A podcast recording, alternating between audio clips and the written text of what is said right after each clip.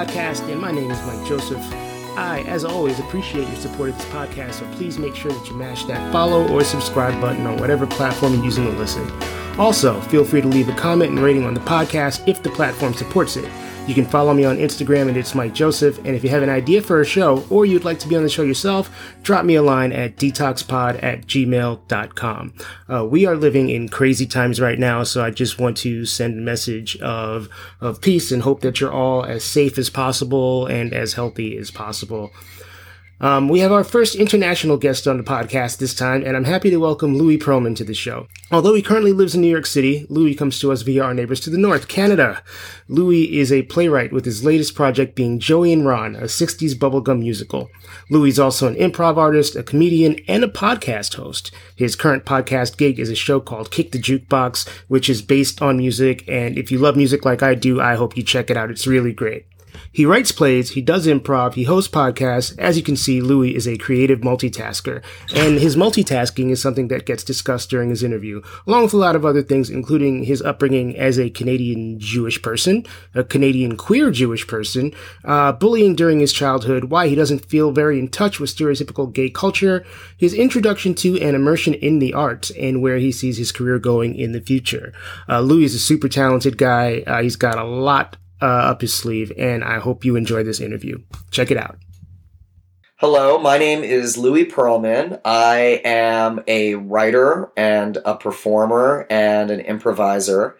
I recently uh, mounted a musical that I've been working on and off on for six and a half years called Joey and Ron. That felt like a big accomplishment. Congratulations. I was the book writer and the lyricist for that, and I collaborated with a wonderful friend, Joel Escher, on that show. It's a that big was deal.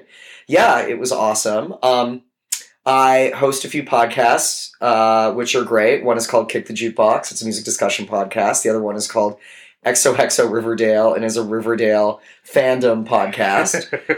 uh, I am a writer for toughpigs.com, which is a Muppet fan site. I've written some stuff over the years. I've written actually a lot for rebeatmag.com, which is a retro music arts and culture website. And I do a lot of teaching artist work as well. And that's sort of everything that I do that I feel contributes to my creative practice and my, my life and my, my self identity. you do many, many, many things. Yeah, but I don't do them all at the same time. Sure. You know, That- like actually, impossible. literally everything's on break right now. Like everything. Um, I'm looking for a way to bring back Kick the Jukebox in a way that feels good for me and my podcast partner and feels good for distribution and that kind of stuff. Uh, with XOXO Riverdale, we made a decision to watch through the entire season and then do a recap uh, season. So that's going to be coming up in the spring once the once season four is done of that show. And then most importantly, I'm looking for ways to mount my musical in bigger and better ways now that we've had a successful run of it. And that'll involve securing funding and working with producers and that sort of stuff. So actually, right now, I'm somewhat inactive creatively. I've done a little bit of stuff here and there, but really, I'm kind of on a bit of a break hiatus. And I feel like those sorts of times for a creative person is important uh, to take a break every once in a while and reevaluate and make sure you're happy, make sure you're doing the right stuff.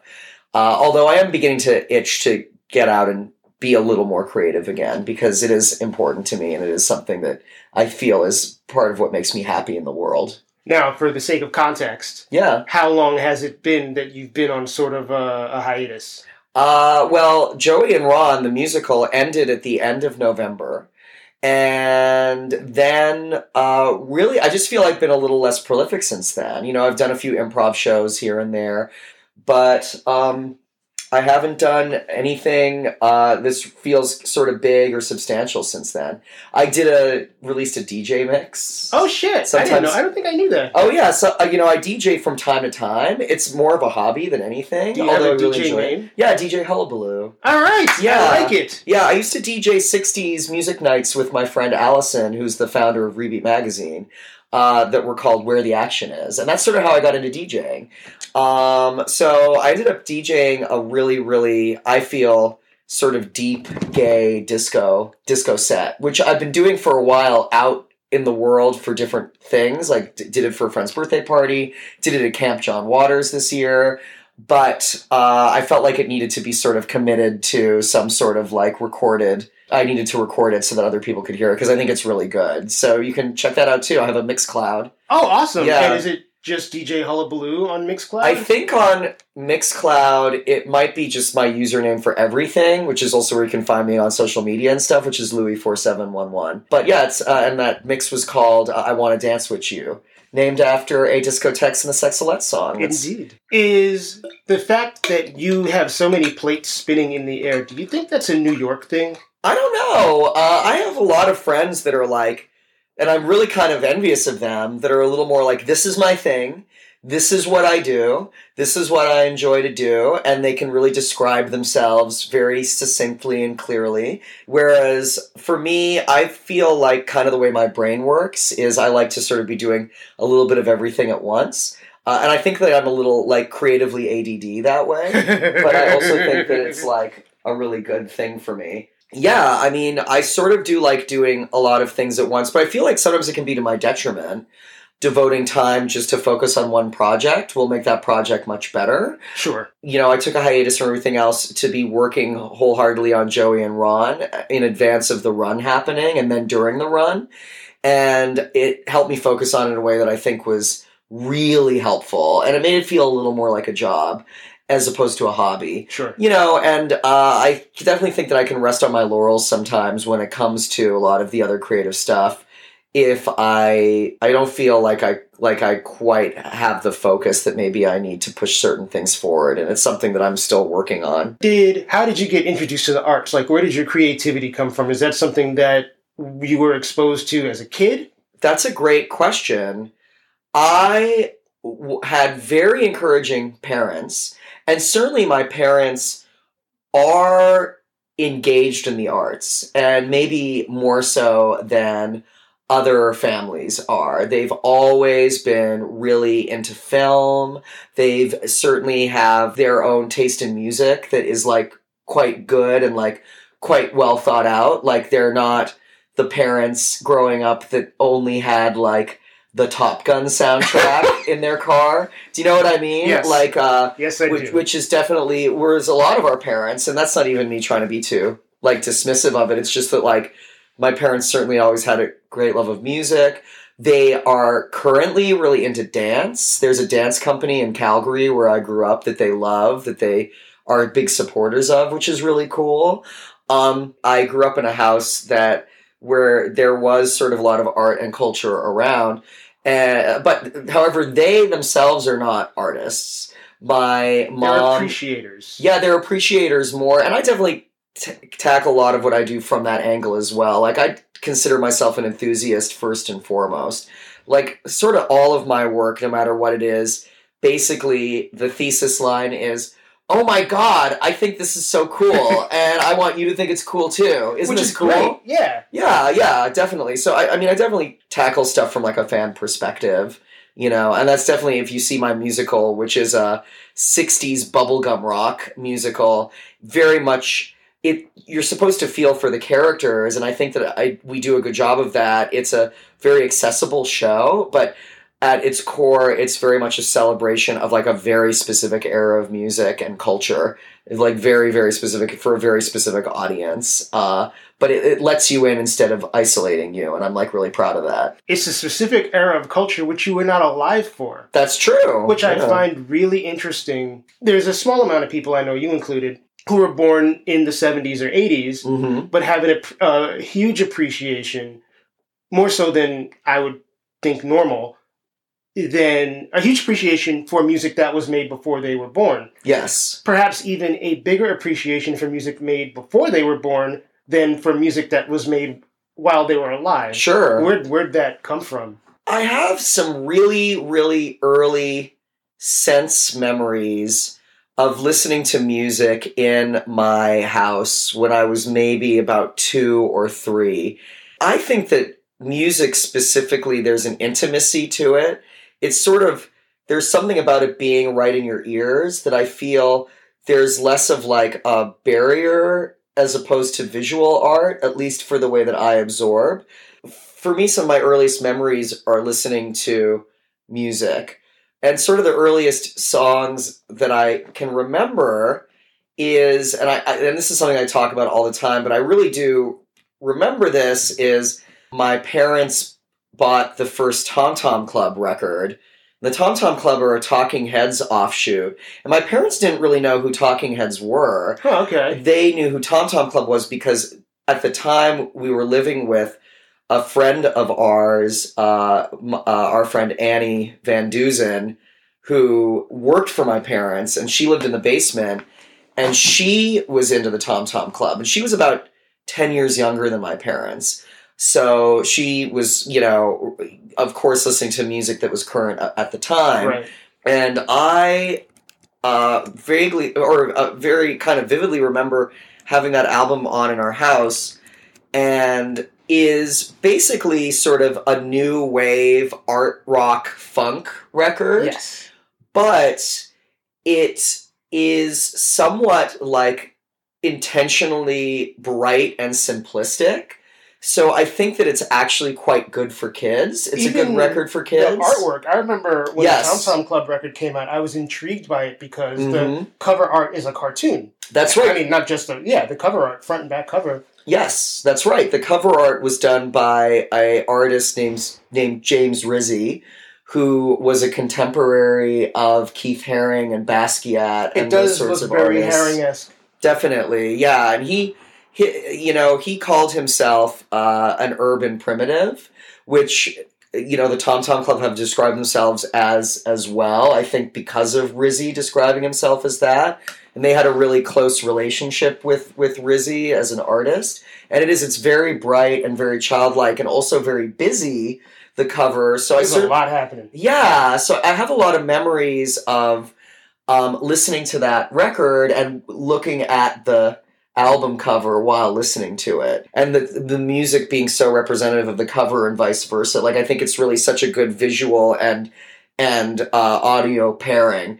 And you know the two members of Tom Tom Club, the two founding members, Chris Frantz and Tina Weymouth, were visual arts students. So it makes a lot of sense, you know, that the aesthetic would be sort of a whole, you know, well thought out aesthetic.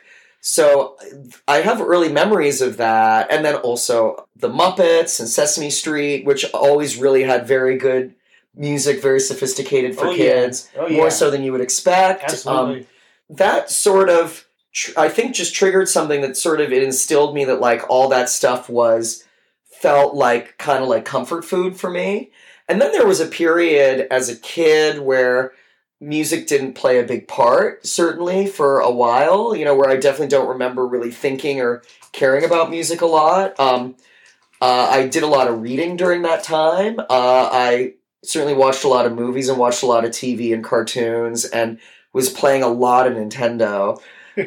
but but then sort of 14, 15 rediscovering my parents' record collection, finding their Tom Tom Club record that was in a box among some other things and it just really hitting me as something that felt really vibrant and bright and that I cared about.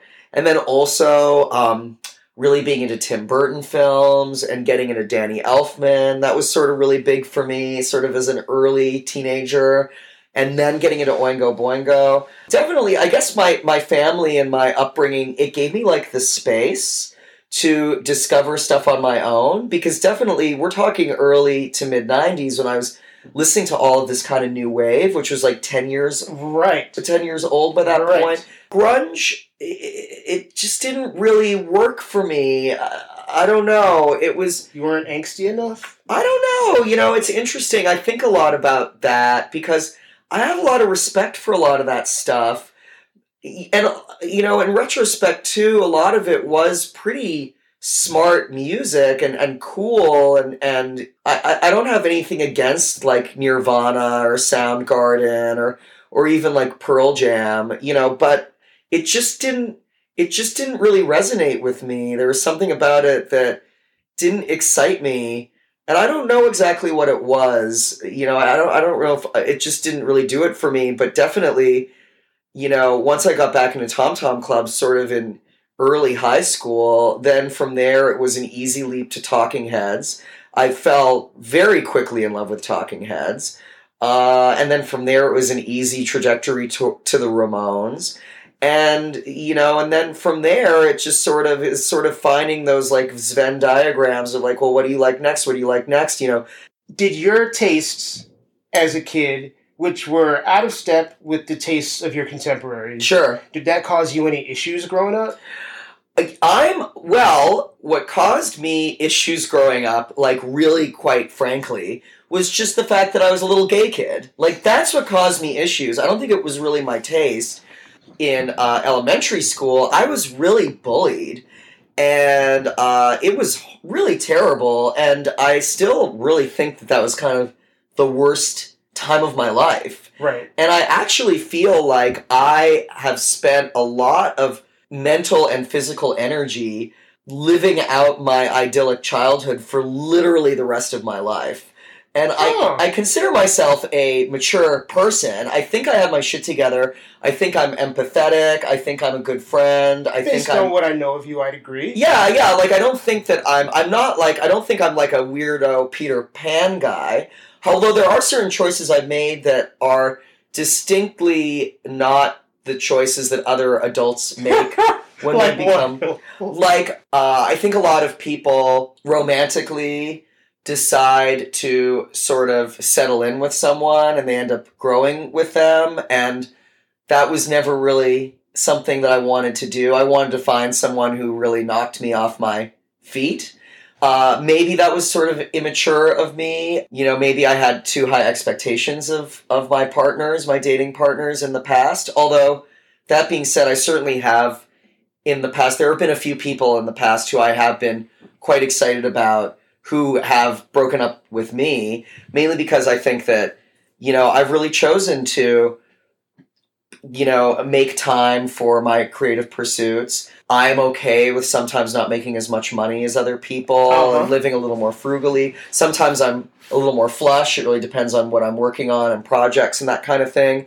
And I think that for some people, they maybe view that as unstable.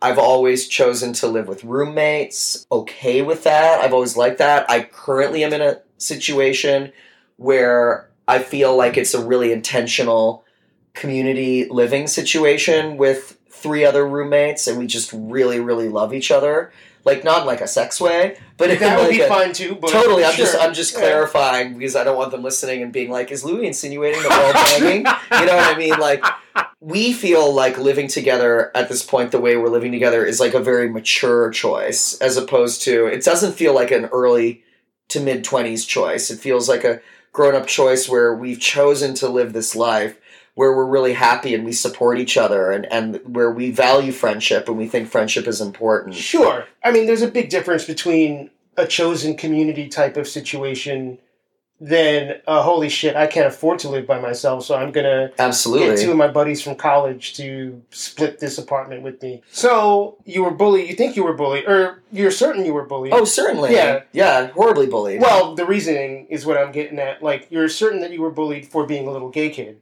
Well, yeah, because I think I was different than the other kids, and I think that I represented a, a different type of masculinity. You know, I was gentle. I was uh, very, very talkative. I was, you know, as I said before, I was quite bookish. I think I was really into a lot of like fantasy, like literature for kids. I read a lot of like the Oz books, and I read some of the Narnia books, and like some Madeleine L'Engle and that kind of stuff. And I think that I was into a lot of that stuff mainly because I really needed some sort of fantasy escape, Escape. you know, and um, and then I got super into comic books as a like around like fifth grade, so I was around like ten or so, and I'm still into comic books. Uh, I, I love superhero stuff um, and a lot of other types of comics as well. Archie comics when I was a little younger, Mad Magazine, that I kind of stuff.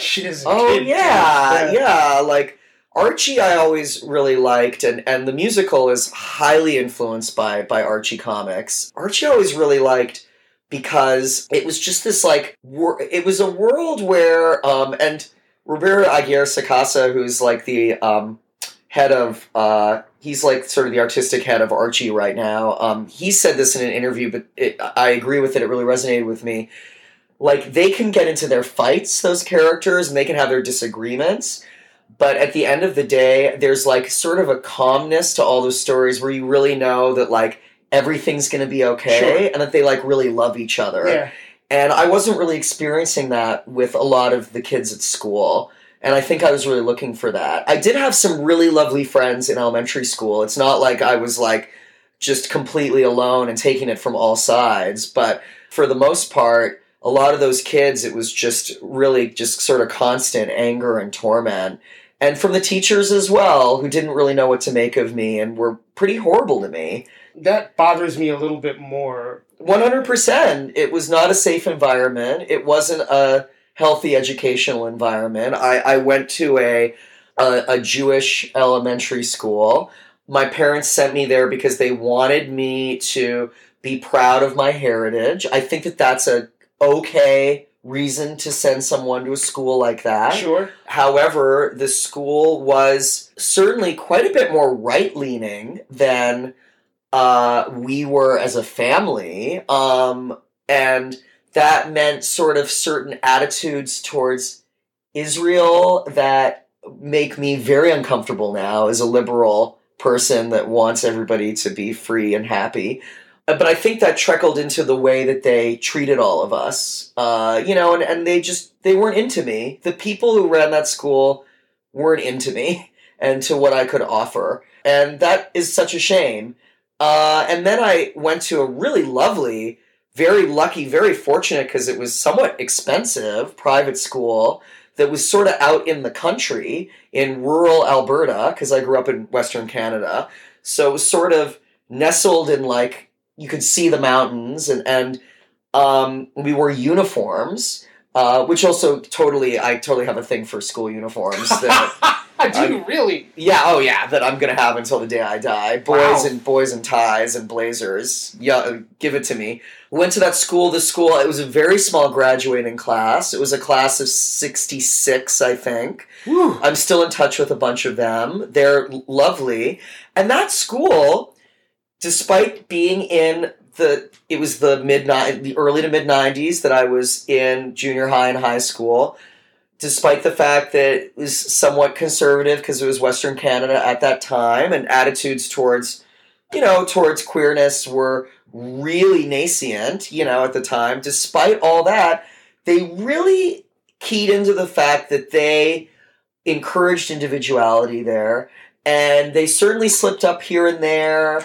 There was definitely some homophobic said, stuff said to me by some teachers from time to time, you know, shitty th- shit that was said. There was definitely a little bit of like casual racism here and there. That being said, I do feel like the pedagogy of the school and the ethos of the school was such that it was like we act, we encourage your individuality. We encourage you to find what you love, your pursuits, what you're going to enjoy in life. We encourage independent thought, open debate.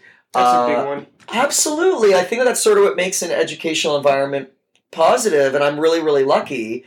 And although I feel like I'm still kind of like dealing with my early years in elementary school and sort of things crop up from time to time, I have a lot of imposter syndrome that I deal with. I feel like I've gotten better at dealing with it over the last few years. Imposter syndrome. I feel like I have a lot of inadequacy issues. I feel like that happen. It happens a lot when I'm dating. It especially happens a lot when I'm trying to hit on someone. Well, I'm so bad at that. You know. Explain the imposter syndrome. Like, what do you feel Well, you're acting as? Well, you know, I when I was a kid, I wanted to be a movie director.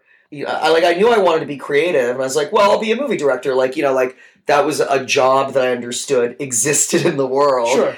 Um, there was a lot of the kids as a way to torment me, being like, "You're never going to do that. You're never going to be a movie director. You're too stupid to be a movie director." Wow. Like a lot of shit like that. Okay. You know, so I definitely still hear those voices in my head, and they've manifested in really specific ways, you know? It's interesting because, like, I've always had a lot of friends. I feel like I've always been a good friend to a lot of people, um, even in elementary school. I don't have trouble making friends. You're very gregarious. Yes, yes, yes. But definitely, like, when it comes to romance, I think that I've had to traverse a lot of kind of like mental barriers to like connect with people intimately in that way. And I think a lot of it has to do with just like constant feelings of inadequacy. you know, and, and then also uh, for those listeners at home, because they can't see us, I'm five foot four. And they really teased me about how small I was. I was the smallest kid in my class. And I'm still just this small little man in, a, in a uh, world that isn't quite built for me, which is a little hard sometimes. Sometimes, you know, really gorgeous tall men specifically get on the subway.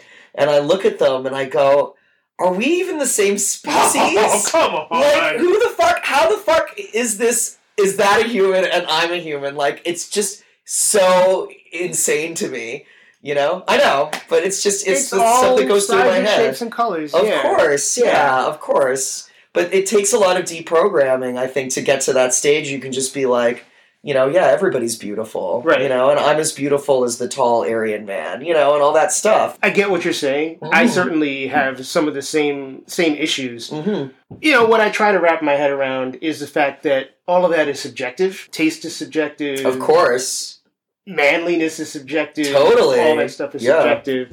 And just try to like wash out the conditioning. I guess. Yeah, but uh, it takes work, Yeah, right? oh, it's just an everyday effort thing, you know, Absolutely. to recognize those thoughts and be like, okay, I know where that's coming from, and I also know that like I actually don't think that. That isn't my core values, you know, because you really have to recondition yourself because you know your thoughts can very often go against you. I Yes. think, yeah, Yeah. and that's Yeah. really hard. You're absolutely right. Growing up queer Yeah, in Canada, yeah. in was it rural Canada or No, no, Calgary's a pretty big city. Okay, yeah, but like in Calgary proper, not like uh, Yes, yeah, I lived in like in like a neighborhood like close to downtown Calgary. Okay, So it was like suburban in a way that's almost similar to sort of the neighborhood that we're currently in. You know, we're currently in Ditmas Park Right. in Brooklyn. The houses may be a little smaller than here, but like rows of houses, cars, driveways, backyards. okay, That's really where I grew up. So, like in downtown Calgary isn't that big, but like for a 40 minute walk to an urban center. So, like that makes sense. And Mhm. like a 30 minute walk to like rows of like more urban shops and like that kind of stuff. I think a lot of times with kids, and you can let me know if you agree with me here or not. People conflate different and gay. Kids do, and some adults do as well. Well, yeah. I mean, I think that um, definitely kid people conflate. Well, that's also because of sort of this definition of gay that um, we grew up with, and gay to me really connotes a very specific set of imagery. Yes, It's often um, white people. It's cisgendered men. It's sort of that dance music culture, for lack of a better term. And this is not me dissing on any of this. I don't want it to sound like I'm No, dissing on any of this. but you're It's right. it's men that are very interested in fitness and Fashion. muscles, Yes, fashion. Um, men who have a really l- large amount of disposable income. I think that's important as well. yeah, So they're often living these fabulous lives because they're not supporting any children and they're both making lots of money because Right. they're both like white guys doing like white collar professional jobs. right. You know, something that I think we're having really good positive discussions about right now as a culture and I think we are in a privileged place as like New Yorkers and like somewhat like upwardly mobile New Yorkers to be having these conversations is that isn't the only form of queerness and that queerness takes all these different there's all these shapes sizes and flavors to queerness and like it's something that i think i describe myself almost more as queer these days than gay Likewise. Despite the fact that i'm not particularly interested in sleeping with um cisgendered female women like it's not really i'm not into it unfortunately. I'm not built for it. Sure. i wish i was. I wish i had that openness.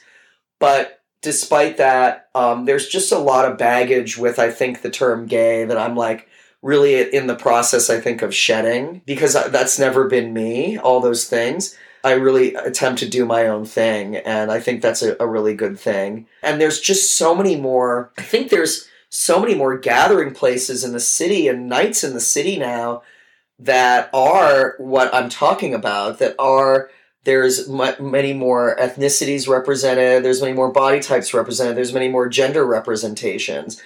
I think the beginning of a little more of like a an open queer culture that's happening around that that does still feel like a culture and a community but isn't thump thump music and well, it's not as and- restrictive. yeah, Um, yeah, uh, similar to you, when I think gay, I think men way more often than women. yeah, totally. Uh, it is definitely cisgender men, yeah, yeah. or at least men that identify as cisgender men, and some might dress in drag occasionally, but there's no Mhm. legitimate gender fluidity. Yes, it's a different thing. That almost there's almost a binary with the drag as well, Right. where it's like I'm, you know, Larry or whatever, but then I have my drag persona who is, Right. you know, Larissa. Miss- Larissa, exactly. Yeah. Yeah. Miss Larissa or whatever, and it's a sh- it's a show, it's a performance. Right. No dissing drag queens at all. No. It's just that it's a it's a different thing. Yeah. Yeah. But also very dance music and muscly and looks obsessed in a Mm-hmm. Yeah. certain way that or when I was growing up there were no queer role models. There were there was nobody queer in the public eye that was Certainly. not dead of AIDS. That is absolutely true. Yeah. And the first openly queer man I remember it was Elton John, who I have nothing in relation to at all. Uh, I love Elton John's music, Sure. but there's no common ground. And Elton John came out when he was in his 40s. Yeah, he was like an older example of a gay Yeah. guy. So there wasn't a young, openly gay artist or public figure that I identified with until I was pretty much already out and in my mid to late 20s or even early 30s. Yeah, yeah, and, and do you find that um that now there's actually some younger queer icons The that spectrum are is huge. but but they're more identifiable despite the fact that we're a little older? That it's Yeah. like, oh yeah, this is more like me. yeah. Like even someone like uh, a few years ago when Janelle Monáe came on the Yeah. scene, and certainly not because I would ever want to appropriate her as like a white, you know, a white queer dude. But I really liked how geeky she was. Yeah. And that was really exciting to me. I was like, whoa, this is someone who clearly has read the same sci fi that I have.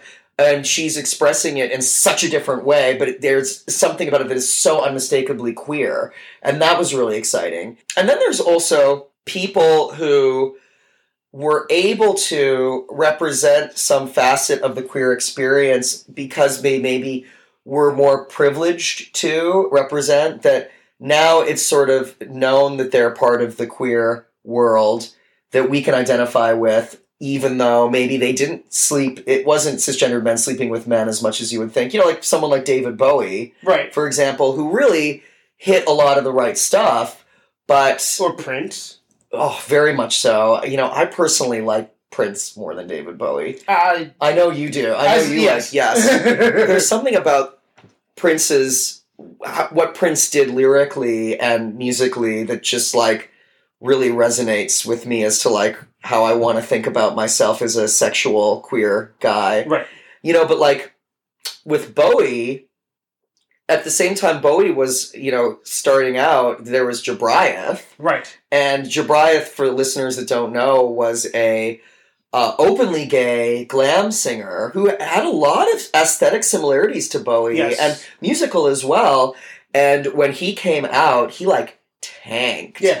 Which is such a shame. And he ended up having a really short-lived career. And uh, but there are certain people that sort of slip through the radar and, and were able to represent a queerness. You know, the B 52s are a really good example. They, Right, they never formally came out, but Yeah. we all knew, you know, we all figured it out. Um, or, uh, you know, I just learned really, uh, really recently, and he just passed away, but Pete Shelley, who was the lead singer and songwriter for the Buzzcocks, was uh, bisexual, and uh, a lot of the songs are about his experience sleeping with both men and women, and like I've always really enjoyed the Buzzcocks, and all that music uh, resonates with me in a really different way now, and in a way that I really appreciate. So I feel like a lot of my like late 30s has been me reconstructing my taste palette that I have always had as to be more about the narrative of like my queer experience, which is also a lot of what my podcast Kick the Jukebox is about. So you should listen to it. Is it? Very much so. Yeah, it just keeps coming up. But yeah, we just get into that a lot. It just happens a lot when we get into it, when we talk about the albums that we really enjoy and that kind of stuff. In terms of queerness and just in general, your relationship to masculinity Yeah, yeah. and feeling like whatever a man is supposed to be, how has that evolved? you know, I think that my 20s, especially my early 20s, were very lonely. Um, And were you in New York by this? Time? I point? was. Okay. I was. And I think one of the main reasons why I was so lonely is because there was just no representation out in sort of mainstream gay, the mainstream gay world for anyone that looked like me. Um, Meaning. meaning everybody was like hairless. Everybody I'm It's so true. it was true though, Yeah. right? You remember Yeah. everybody. No Everyone one had, is shaved and trimmed. no one had body hair. Nope. Uh, you know, ads for just gay bars and like gay weeklies, gay, you know, gay city news or or, HX or HX. Yeah, I was trying to remember the name Yeah. of it. HX. It would always be these like twinky, muscly, and it, I would look at the ads and go, well, I don't really know if I'm welcome there. Yeah, twinky, muscly, either blonde or Latin. Yeah, blonde or Latin. Um, like, thank God, like some Latin people, Yeah. like at least, you know, Well, like you know, not Americans. I mean, yeah. I, I, I. That might be the Madonna effect. Who the hell knows? I think it probably was, yeah, and like good for her, Yeah. yeah. yeah, but like not a lot of African Americans, Right, and also to be clear, white, white, almost white passing Latins. Like if you were Oh, Dominican yeah, or yeah. dark Puerto Rican, yeah, it, it didn't work. yeah, get out of here, Yeah. yeah. And you know, and I'm a very um, dark featured Jew. I've been told I'm very Mediterranean features. I'm, I'm my lineage is Eastern European. Okay. I'm very hairy. Uh, you know, um, I sometimes I call myself the hairiest man, in, the hairiest man in New York. that is not true, but, you are very hairy. Yes, totally. Um, so I just didn't see anybody re- representative, and then going out and meeting men. A lot of men just didn't know what to make of me because they weren't exposed to people looking like me being sexy. Right. So, and I, you know, what I had I dated a little bit here and there in my twenties, but certainly not as much as I ended up in my thirties. But I feel like early or sort of late two thousands into the twenty teens, there was a mindset shift. All of a sudden, we started seeing hairy men being sexy.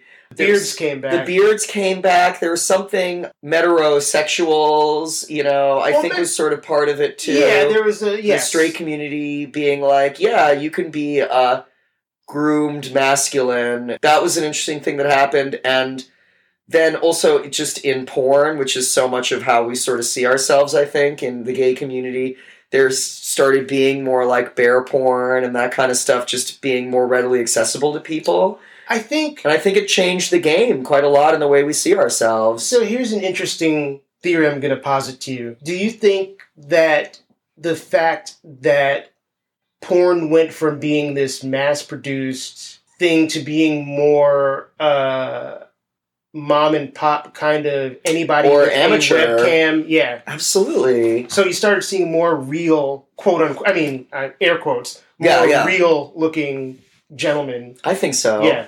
Very much so.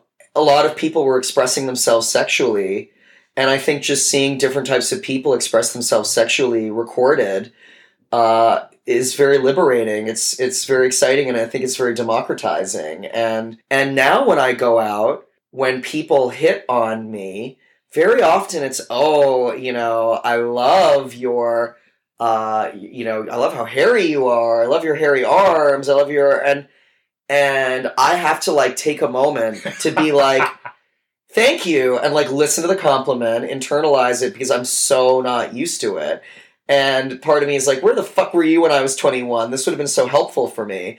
And then just in the last few years, I grew these mutton chops, and it's like really interesting because it's like, it's I think really the only thing about them. I like them because they. Fra- I have a bit of a round face, and they kind of make my face a little more angular, which I like. It gives me makes me a little more chiseled. I think, but I think that it's literally just making a choice about my facial hair made me more attractive to people. Isn't that weird? Because you don't look like everybody else does. You look like you. I think so. I mean, the yeah. mutton chops definitely look like they stepped off of a Grand Funk Railroad LP. Thank you so much because that's literally what I was going for. I was going for I want to look like a fuzzy musician from the 70s. That's literally when I started growing them. Specifically, I was like, I want to look like I'm in the band. oh man! Specifically. Um, yeah. It's like I want to have that look for a while, and they just kind of stuck. But yeah, that's great because it's unique and it's not cookie cutter, yeah, and you don't look like you rolled off the uh, what do they call them? The clone assembly line. totally. Yeah, yeah, yeah, absolutely. So it's Um, interesting. Yeah. I don't know if you grew up with these perceived notions of what manliness was and how that might have related to your own sexuality. Certainly. Because you, you said that your parents were fairly liberal. Yeah. Um, so I don't know what the if your parents' relationship broke down into traditional gender roles. They didn't totally, which uh, I've never been asked that question before, and I haven't thought about it a lot. My my mom uh, was the head buyer and manager of uh, a clo- uh, women's casual clothing store that they owned together, and then my dad was the basically the financial manager for the store. He did all the books Okay. and you know did all the payroll and that kind of stuff and but my mom was the buyer for the store um, and then my dad also did a lot of sort of like uh, there was a certain point where we owned two stores so he would do a lot of the transfers between the stores and he would also do a lot of the dropping stuff off at like the seamstress like that kind of work as well. But he was certainly not a salesperson and he was not involved with the clothes because it wasn't that it's not men can certainly do that but it really is for that those sorts of clothes clothes that women are wearing casually it's really good to have a woman's eye on them. Like how do they fit how do they fit properly Sure. that kind of stuff. Like but they both came from sort from the clothing industry. They both came from working in retail stores and that kind of stuff.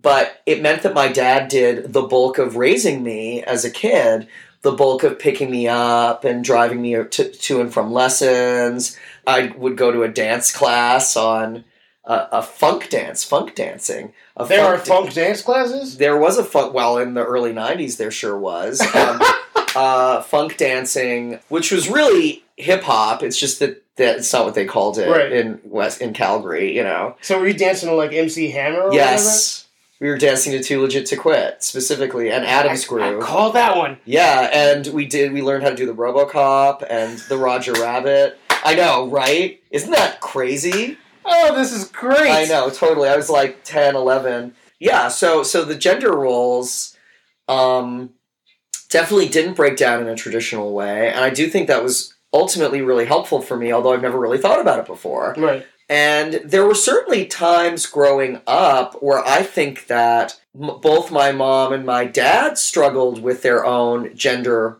roles because they they had they were making them up a little bit as they went along with their like just with the way that they ran their lives. And there were certain times where maybe both of them felt a little inadequate. But that's their podcast, you Right, know, yes. that's their interview. Yes, But there just were some times where, like, maybe dad felt like it would be good for him to be a little more in charge of certain things, or maybe my mom felt like she maybe wanted to spend a little more time just like raising me. Yeah, and it also meant that my dad had to be the bad guy, and this is a bit of a reverse of a gender role as well. My dad had to be the disciplinarian really with me, and my mom could really be the good, the good, the good guy Huh. the mom for me was mom for me was like you know oh we go to the movies we watch tv together we had sort we just had like this wonderful cultural you know connection which we still do you know my mom and i were texting today about harley quinn birds of prey you know which she just saw that she wants to talk to me all about you know which is fucking lovely That's awesome. Anyway, so that is sort of that was sort of their gender roles, and I do think it ended up being pretty helpful that I could engage in things that were traditionally feminine and engage in things that were traditionally masculine. And it didn't really matter to them either way. So when Yeah. you came out, hmm were they pretty chill or were they? They had a bad reaction for the first day. They really had a major freak out. They cried. They got really angry. And I, actually, before I have Yes. to ask because I did another show with a spectacular coming out story. uh huh. What would? How did your parents find out? That how did my parents find out? Um, I started coming out to some of my high school friends who were very supportive, which for the mid '90s Calgary, very impressive. Yeah, that sounds and it. it, and it shows that the school was raising good kids. I think very supportive, and they, um, you know, I started coming out when I was sixteen. I started. I remember sort of at a party telling some friends we were all drunk. I think I came out as bisexual first. You know, soften the load. You know. that- I have to ask. That's really common, isn't it? Like maybe just for our age. I think for our age it is. I think a little less now. Right. Yeah, yeah. Now when like younger people tell me they're bisexual, I believe them. Yes. I'm not like, oh, you're secretly gay. Right. I'm just like, oh yeah, you, yeah, you. That's you're telling what you're telling me is your truth. you take it at face value. Absolutely. Whereas in younger Yeah. days, or in you know twenty or thirty years ago, if someone told me they were bisexual, in my head I'd be like, "Yeah, no, you're just gay in training." Totally, which is definitely we've learned like a total form of biphobia. Yeah. So I certainly try not to do that anymore. Yes, I mean that. Yes, in my life. Yeah. I understand the spectrum a lot more in twenty Totally. than I did in nineteen ninety eight or whatever. yeah, no shit. Yeah. Yeah. And hopefully you would. Hopefully Yes. we've all grown. you know? So yeah, so I started coming out, and then and then I went to a really wonderful arts summer camp where I also really felt very, very, very free to express myself, and it was in uh, Connecticut, Mhm. and met a whole bunch of East Coast kids that were a lot of them were city kids, and they were super, super open and liberal and cool and geeky and somewhat queer and that kind of stuff. So that really helped. So then when I like had just turned seventeen um, I it was May, it was actually right around this time. It was like February. What day is it today? It's Today's the fifteenth. fifteenth of I think it was actually like maybe February seventeenth. Wow. So it was like just a few days after Valentine's Day. Yeah. Yeah, and it was in '98. I was at a party and I was feeling really depressed, and my friends were like, "What's wrong?" And I was like, "I don't really. I'm not really proud of who I am. I don't like that I'm keeping this secret from my parents." And their response was, "Well, we love you, and you're wonderful. That's so So amazing. you should be proud of who you are." And I was like, "You're right." After that party, you know, I went home and I woke up really early the next day because I was totally freaked out, so I didn't get a lot of sleep. And I wandered downstairs to my den and put on my videotape of Rocky Horror Picture Show and watched it to galvanize myself because at the time that was a real queer touchstone for me. Yes, was that indeed. movie. And then um, my parents came down and were like, "Why are you up so early? Are you okay? What's wrong?" And I told them, and my dad immediately started crying, uh, and he's a real feelings on his sleeve, so he cried. My mom's immediate reaction was, "This is a really terrible time to tell us this." okay. yeah, exactly. I'm gonna ruin my parents' lives right now. Yeah, yeah, it was. Yeah, she made it about her, which is was not great. And then from there, you know, they went through a lot of what. Um, they went through a lot of what a lot of families go through over the course of even years, and it was compressed into a day, which made it. It made it for me highly traumatic, and it's something that I'm still dealing with, and they know that. My parents know that it doesn't it's not really about my relationship with them it's about my relationship with the world and with like people who i trust and rebuilding that they've done everything that they can they're in great shape they're lovely they're this isn't any dissing against them at all but it's just it's just sort of about how i perceive the world and how much that sort of pulled the rug out from under me but then it also made that day very highly productive because we got through a lot of the bullshit very quickly Right. It was like shock, denial, trauma, anger, acceptance. yeah, and it was all like within the course of hour. like four hours. yeah, exactly. From there, we uh, we went to see a family therapist who's excellent. I, I don't know if it was my suggestion or maybe theirs, but like we immediately figured it out. I told my mom to look up PFLAG Wow. in the phone book. So we looked up PFLAG and we found some recommendations of a therapist through PFLAG. Um, which For those listening, PFLAG is uh, parents and friends of lesbians and gays. Yes, it's an old organization Very who've old. done really good work. Indeed. Really good work. Um, so lucky to that they had a Calgary chapter. And then we only saw that therapist just a few times uh, because um, it was already pretty like uh, we were already moving on to other concerns. Because what they realized is that really what they were mainly worried about was that they realized that like me being gay meant that there was a lot about my life that would be like they felt really unsafe or unpredictable and they just wanted me to be safe. And that being a priority is like a totally okay priority for parents to have. It's just you need to go about it in healthy ways. Yeah, I feel like- a lot of Yeah. parents have the attitude, and again, maybe this is a generational thing. I don't know what parents who, who are parents of queer children now would say, but like, oh, we just want you to be happy and live a full life, which is great. yeah, If I was a parent, I would want my child to have a happy and full life too. one hundred percent, of course. but you know, being queer and living a happy and full life are not mutually exclusive. And they even back then they were not mutually exclusive. One hundred percent. However, it was sort of uh, the stereotype that queer people were unhappy, Yes. you know, and There's queer people couldn't you. find their own happiness. Yeah, And also I think at least speaking on on, on my end uh, as a queer man there was there was a danger of early death and, and yes, sort of all that other stuff. Danger of early death, and and also danger of a lot of physical violence. yes. You know, which is still something we have to Yes. watch out Still for. exists. which is really fucking scary Yeah. and something else that frightens me all the time. And then and then in terms of like the rest of my coming out story, I actually did another very good podcast about that's pretty much only about my coming out. Okay. That's called Thank You for Coming Out. that is really. I see what they did there. yeah, yeah, yeah, yeah. It's hosted by my friend Dubs Weinblatt, and it's um, distributed by Gay City News. Okay. So I recommend like uh, checking that out. I checked it out. Yeah, I would I- love to be on that. Yeah, I'll I'll hook you guys up Yeah. because yeah, Dubs is amazing, and uh, but but I don't want to.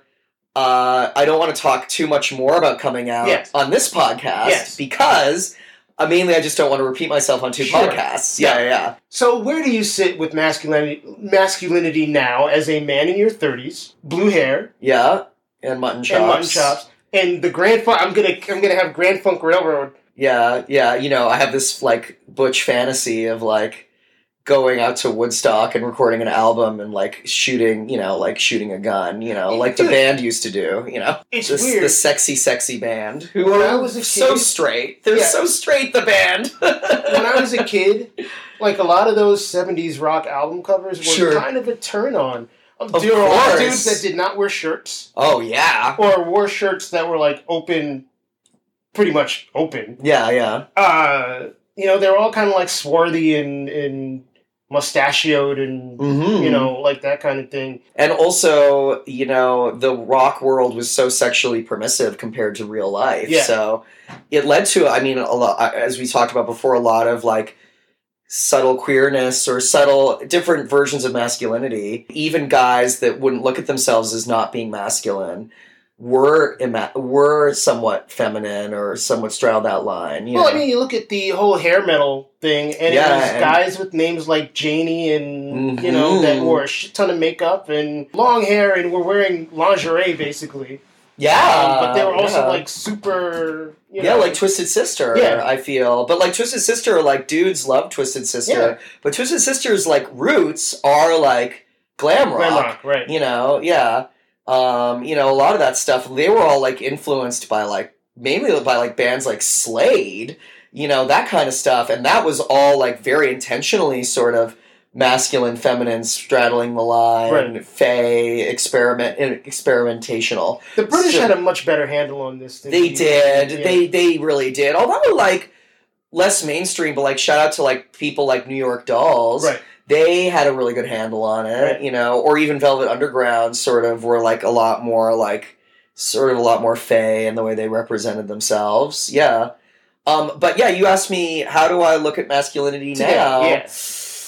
I, it's hard. It's it's. Uh, I still think I'm dealing with a lot of deprogramming myself. I definitely am attracted to very traditional versions of masculinity, and I'm trying to be very open to be attracted to people who m- are much more straddle the line between masculine and feminine, or people that don't represent as 100% masculine. Like I'm really trying. Um, yeah, you know, I still do really like a good butchness in what I'm attracted to. I you know, I love like dumb boy stuff. I love like dopey video game guys and like all that shit, you know, which I feel is very masculine. No, do you traditionally think? masculine. I do think so. I Because I think dopey was all- video games, video, Don't Yeah. video game guys, I think more nerdy. Well, nerd nerddom, uh, really up until just a few years ago, was really very much the world of the straight man, very much so. And then it's sort of once again because of the internet, it came out that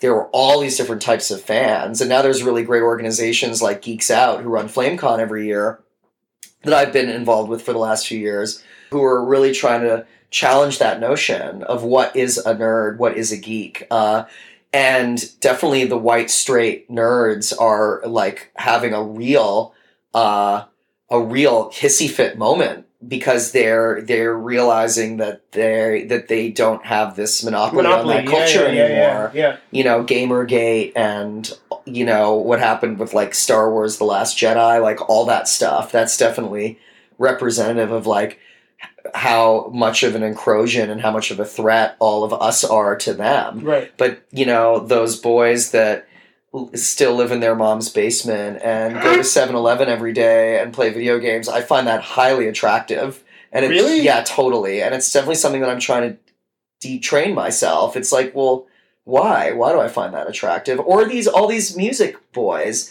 all these boys that um the flannel the flannel guys you know who can you know talk to you for two hours about brian wilson. Like i find that highly attractive as well. And i feel like a lot of those guys really exist within the realm of being like very heterosexual Give me an know? example. uh, uh, uh, you know, all those like indie kids at shows. You know what I'm talking about. See, I feel like indie kids. It's interesting because when I think when I think nerd, hmm I think like tech nerd, Sure. which much less traditionally masculine to me. Like masculine to me, always conjures up bro. Yes, definitely. Well, yeah, there's definitely a gentleness to a lot of those guys and a soft spokenness or an openness to listening.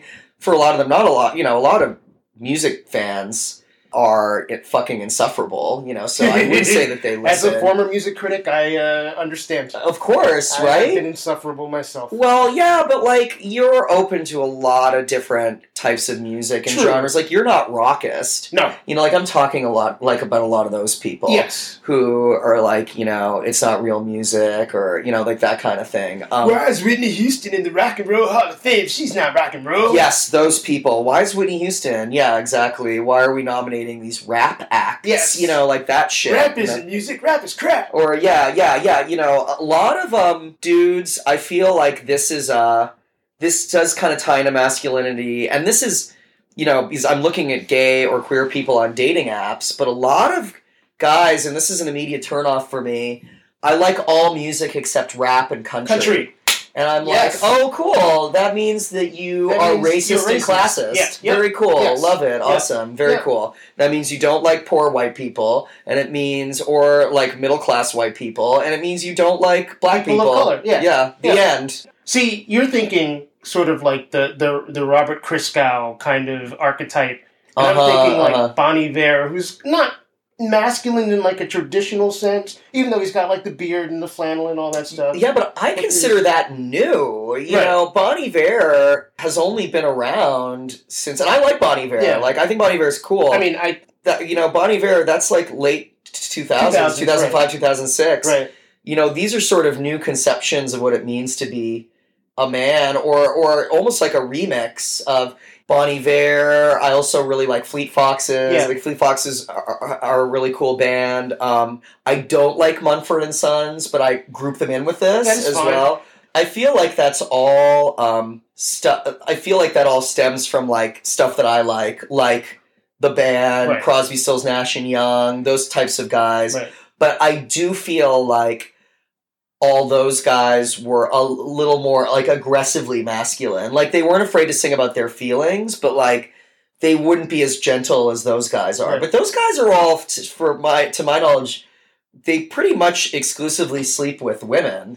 All I mean, of we them. don't- It's all pretty, but they all seem pretty straight to me. But it, it shows that there is a bit of a change in the way that masculinity and, and straightness is being thought of in mainstream culture, and I think that's a really positive thing. Right. That's feels new. That feels very like let's recontextualize culture. You know, You know, my sense of masculinity is, I guess, maybe hyper masculine, sure. which I think kind of comes from being black Mhm, and mhm. growing up in sort of black and Caribbean and Latin culture totally. and growing up in hip hop. So when I see sort of like indie kids out now, I'm actually intrigued by how non straight, Totally. non straight, eh, but non queer. Like how I, I, I had this joke with my therapist that I'm only attracted to people whose sexual orientation I can't figure out. I think that that is so. I think that really speaks to me. I've been a friend of mine asked me the other day, like, "What's your type?" And definitely, like, part of my type is like sort of like a more like burly kind of like bearish man, Sure. you know, uh, which is like well represented in the gay community, so it's like easy for me to find them. Uh, but then definitely another type is I describe as ninety percent sleeps with women, ten percent sleeps with men. Right. I think that that's totally a type that I have. Huh. See, and I think it's like- this it's this open fluidity that I Right. find really attractive and Right. exciting, and also less trauma and baggage than the gay community. Yeah, for real. which you have to be respectful of trauma and baggage. It's something I'm trying to figure out how to do. Yeah. like be I- respectful of people's trauma. trauma and i mean the yeah. trauma and baggage is certainly acquired you know and i could go on for a long time talking about issues that i have with the gay community um, but i think a lot of the trauma and baggage that is acquired is then projected out Mhm, and sort of takes root in you know racism and sexism mhm. and uh, we are their palette, Right. Mm-hmm. right Or sorry, we're the, we, we are their canvas Right. for them to paint their trauma pictures. right And I certainly have been guilty of that in the past and have been the borne the brunt of that in the past as well. right Yeah, absolutely. Right. Yeah. yeah. we've veered we've jumped around a little bit It's been great. Yeah. What creatively is like the ultimate for you? Where do you see like between the the theater and the podcasts, the DJing, you know, all the other things you do just as a creative person? Do you think that you'll get to a point where you're going to be like, okay, I've hit it. Like this is my apex. I'm doing the thing that I wanted to do and I'm doing it well and Mhm, this mhm. is the pinnacle.